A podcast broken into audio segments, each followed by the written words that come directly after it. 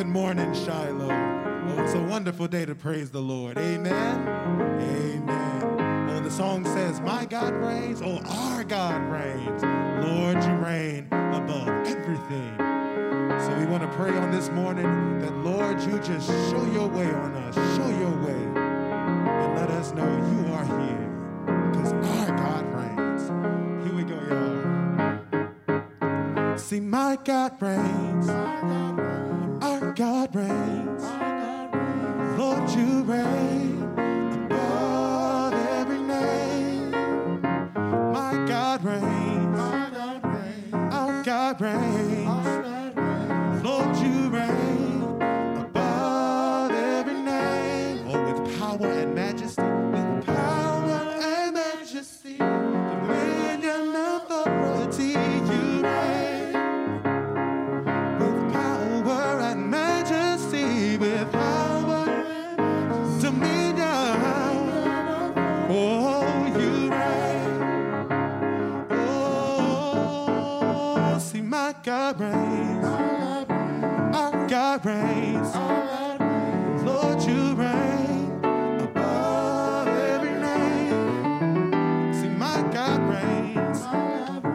our God reigns. Lord, you reign above every name. Oh, with power and majesty, with power and majesty, dominion and authority, you reign.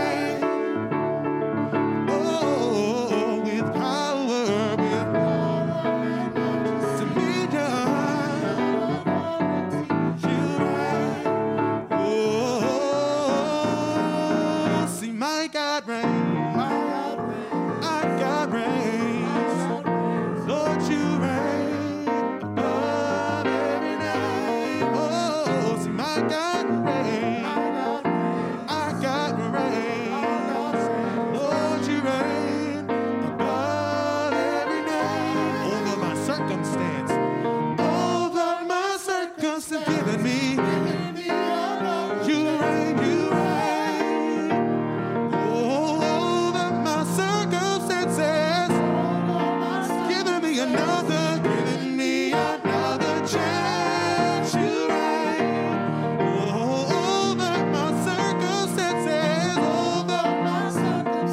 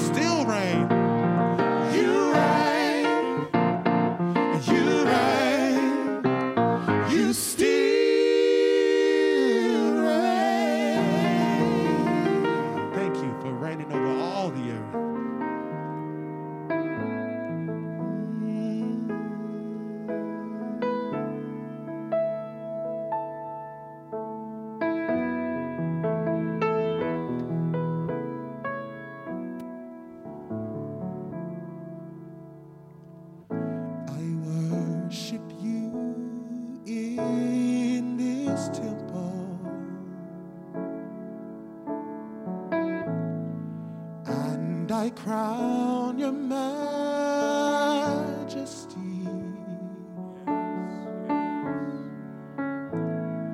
for you are great Jehovah,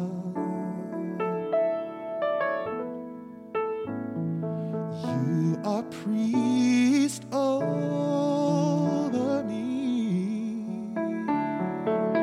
Oh, you are the song I sing, and you are the air I breathe, and you are my everything, and that's who you are.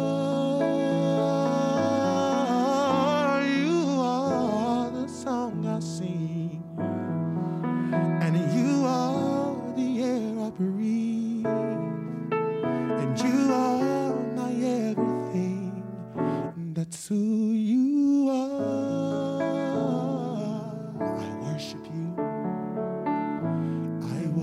Worship you in this temple. Oh Lord, I crown your majesty. And I crown your majesty. For you are the great Jehovah. For you are great Jehovah. You are priest over me.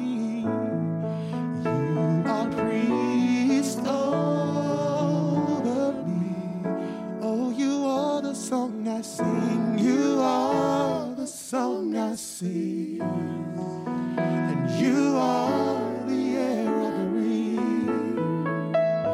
You are my everything. That's who you are. That's who you are. You are the song I sing and the air I breathe. You are the air I breathe. You are my everything, and that's who you are. Oh, that's who, that's who you are. That's who you are. That's who you are.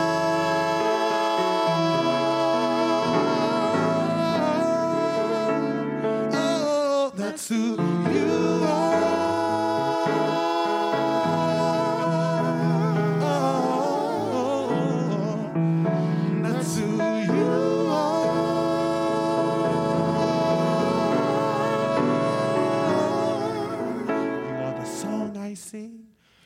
You are the song I sing and the air. You are the air I breathe. You are my everything. You are my everything. That's who you are. You are the song I sing.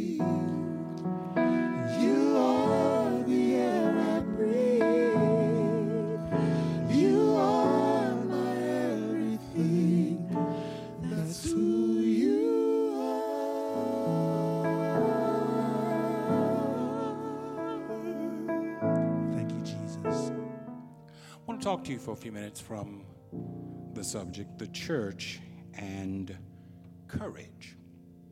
The church and courage. In our early morning worship, we referenced the fact that Shiloh will soon celebrate its one hundred forty-eighth anniversary as a local congregation of Jesus Christ. We made mention of the fact that over that span of time, this church has endured some tough times. And we're facing tough times right now. I was reading some startling statistics recently about Baton Rouge and racial equity. In comparison to forty Southern metropolitan areas, we rank poorly, thirty-third out of forty in business management, where African Americans are in positions of management and supervision, thirty-ninth out of forty in household income for African Americans in comparison to whites, twenty-fourth in the poverty rate, thirty-first in educational attainment. While our governor and business leaders continue to seek ways to coax us back out into the world in the hope of rescuing our flagging economy, statistics show that African Americans are dying at more than three and a half times the rate of Caucasian Americans.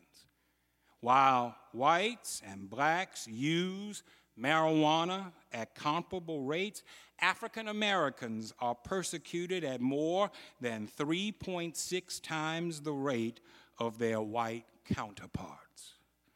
Surely, these are tough times. As a church, as a local congregation of believers in Jesus and his gospel, it's important that we realize that these tough times are not just social issues. They're not just economic conditions. They're not just cultural conflicts. These are spiritual issues. Paul still speaks to us when he says, our fight is not against flesh and blood. It's against the rulers, the authorities, the powers of this dark world. It's against spiritual forces of evil in the heavenly realms. Prejudice and discrimination are not just social ills. They're social, they're spiritual issues. They are not just issues having to do with civil justice, but they are demonic forces wreaking havoc on our society. And as the church, as those charged by Jesus to draw people from darkness to the marvelous light, we have to have courage if we are to successfully navigate these times and make a positive impact for Christ in this world. In this divisive culture, the attitude of the world toward Jesus and his message is more and more hostile. And we shouldn't be shocked by that because Jesus said it would be this way. He asks the question, does the world hate you? Remember that it hated me first. And then he tells us why the world hates us. If you belonged to the world, it would love you like one of its own. But you don't belong to the world. I've chosen you out of the world. That's why the world hates you. So, if we don't belong to the world, since the world hates us, then the world is not going to help us accomplish our agenda because our agenda is against the world's agenda. But in these tough times, in these difficult times, we need courage to deal with the problems that confront us. And that courage can come from only one place, when we learn how to lean and depend on God. In our text today, God is challenging his servant Jeremiah to keep his courage at a tough time in his life. Now, I want you to understand, one of the things that made Jeremiah's situation so frustrating was because his tough time was the result of his devotion to God. Jeremiah didn't suffer tough times because he sinned against God, but he suffered tough times because he did what God told him to do. Jeremiah was a God-called priest and prophet. His message from God was one of impending judgment, judgment from which there would be no immediate escape or quick relief. And because his message was unpleasant, the culture held great resentment against Jeremiah. My brothers and sisters, never forget that your devotion to God comes at a price. The greater our commitment, the greater the resentment that the prevailing culture will have toward us. If you take a stand for Jesus, you can expect it to cost you something. Jeremiah was dealing with tough times. There was even a plot to take his life. And, and Jeremiah was so upset about what was happening that he dared to challenge God on the basis of fairness. Hear what he says to God in this twelfth chapter. God, I want to talk to you. I want to ask you about your fairness, because I don't think that you're being fair. God, why is it that bad people have it so good? Why is it that con artists make it big? You planted them, and, and they put down roots. They flourish and produce fruit. They talk as if they're old friends with you, but they couldn't care less about you. And then, since he decided that God wasn't being fair, Jeremiah offers to God what he thinks is the right solution to the problem that he's dealing with. God, I want you to make them pay. I want you to make them suffer. I want you to treat them like sheep marked for slaughter. My brothers and sisters, as you're viewing this from wherever you are, let me ask you, have you ever felt like God ain't being fair with you? Have you ever felt like God just wasn't treating you right? Jeremiah was so full of self-pity, and, and his self-pity caused him to challenge God's fairness. And what was true of Jeremiah is true of a lot of us today. There are a lot of folk today who are full of self-pity because life has not gone like you thought it should go. And let me tell you something. When you're guided by self-pity, self-pity will cause you to think in strange ways. Self-pity caused Jeremiah to think that it was all right to wish death on those who were having an easier time than he was. But now I want you to see how God responds to Jeremiah. He doesn't indulge Jeremiah's self-pity. Instead, God tells Jeremiah to find his courage in the midst of this tough time. Jeremiah, if you're worn out in a race with men, what makes you think that you can run against horses? If you can't keep your wits during these times of relevant calm, then what are you going to do when trouble breaks loose like the Jordan in a flood? What God was saying to Jeremiah is, don't you give in to self-pity. Straighten your back up. Hold your head up. Face your tough times with a resolve that affirms that you will stand on the platform of holiness that I have provided for you. My brothers and sisters, there are some things that we can learn from this response from God. And the first thing that we can learn is that it's never a good idea to challenge God's fairness. Somebody is viewing me this morning over live stream, and, and you're reading this text, and what you're saying to yourself is, Jeremiah had a point. What you're saying is, Jeremiah was right. What God was allowing to happen wasn't good. And you're saying to yourself, God, there's some stuff happening right now that ain't good. It's not right when I try to live for Jesus and my efforts are met with resistance and rejection and resentment. It's not right when the people I try to help are the ones who are plotting my downfall. It's not right that evil people, racist people, selfish people prosper from their deeds while the righteous continue to struggle. Just like Jeremiah, there are people today who are disappointed with God. There are people today who are angry with God. There are people today who are frustrated with God because of how God is running his world. Well, if you're one of those people, let me caution you today. Be careful before you decide that God ain't being fair with you.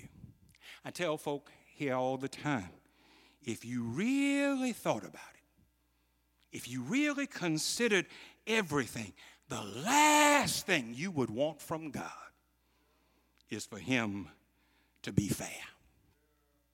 Those self-righteous folk who stand on fairness have exaggerated opinions of themselves. I don't know about you, but I don't want God to be fair with me. I know who I am. I know what I have done. And I know what fairness would bring into my life. And so I can testify. I thank God that he has not been fair with me. He has been far better to me than I deserve. And so be careful if you're going to challenge God on the basis of fairness. And then this word from God reminds us that every experience is preparation for what's up the road. I want you to note, God doesn't sugarcoat anything for Jeremiah. He, he tells Jeremiah in so many words, you're complaining about running against men, but this experience is designed to prepare you to run with horses. You're complaining about conditions in open country, but this experience is just to get you ready for having to survive in the wilderness. My brothers and sisters, tough times now are designed to help us deal with tougher times up the road. We need to stop looking for flowery beds of ease. You know, there's a song that our parents and grandparents used to sing, and we need to bring it back, that says, must I be carried to the skies on flowery beds of ease, while others fought to win the prize and sailed through bloody seas? And then the songwriter answers his own question and says, no, I must fight if I would gain. Increase my courage, Lord. I'll bear the toil. I'll endure the pain, supported by thy word. I remind you, my brothers and sisters, this ain't our home. We're pilgrims traveling through a foreign land. And because this is so, we're always going to have to deal with tough times of one sort or another. Just when you think everything is fine, there's another burden waiting for you. Just when you get used to the sunshine, there's going to be some storm clouds. Just when you get used to people treating you right, somebody's going to disappoint you and let you down. And, and, and so the question that God is asking of us is, if you're upset now, what you gonna do when real trouble comes? What you gonna do when your health begins to fail? What you gonna do when those that you trusted betray you? What you gonna do when your money is all gone? What you gonna do when your marriage falls apart? What you gonna do when your children disappoint you? Tough times now call for courage to help you get ready for tougher times down the road. And that leads me to my final point this morning, and that is, we can keep our courage when we remember that our trust is in God. Our trust is not in the things of this world. We talked this morning about culture. Our trust is not in our culture. It's not in our racial culture. It's not in our geographic culture. It's not even in our denominational culture. Our trust is in God. And if you know where your trust is, then you know that you can make it through, because God will be with you. If you flip over to the twenty-ninth chapter of Jeremiah, God spoke a word of encouragement through Jeremiah to the people. He said, build houses and settle down in Babylon. Plant gardens and eat what they produce in Babylon. Get married and have sons and daughters in Babylon. Find wives for your sons and give your daughters to be married in Babylon. Increase your numbers in Babylon. Don't let the number of your people get smaller. Work for the success of the city that I have sent you to. in Babylon. My brothers and sisters, if you're in Christ and you're living in America, can I tell you that you're in Babylon? This world is no friend of the Christian. This world is no friend of those who try to stand up for Jesus Christ. But the word from God for us today is, in Babylon, have courage. In Babylon, take a stand for me. In Babylon, do what I have called you to do. In Babylon, love those who hate you. In Babylon, serve those who are in need of service. In Babylon, learn how to forgive and learn how to take a stand on my holiness, because it's from Babylon that I'm going to work transformation in your life. You can have courage. And it doesn't mean that everything is going to go your way. You can have courage. And it doesn't mean that everybody is going to love you all the time. You can have courage even when the winds are turned against you, if you remember that your help does not come from people, your help does not come from groups, but your help comes from the Lord.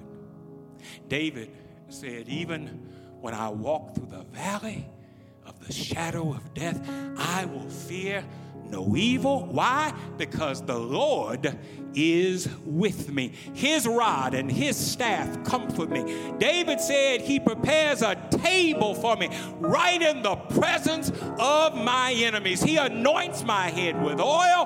He causes my cup to run over. And so his closing testimony is this: surely, surely, in spite of Babylon, in spite of the trouble, in spite of the seeming unfairness, surely goodness and mercy will follow me all the days of my life. And when this life is over, I will dwell in the Lord's house forever and ever and ever. If the church is to be who God called it to be, then we have to have courage. And we have to trust in God. I've got a new name over in the glory, and it's mine, mine, mine. I've got a new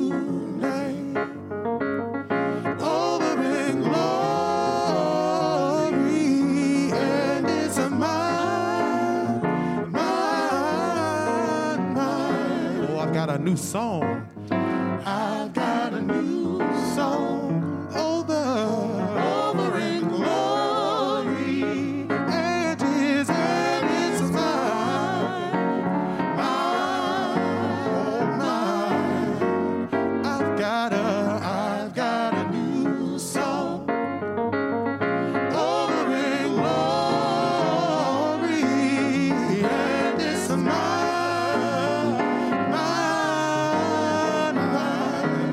For somebody, I got a new shout. I got a new shout over, over in glory, and it's mine, and it's mine, oh mine, mine. I've got a new shout over and over in glory, and it's mine.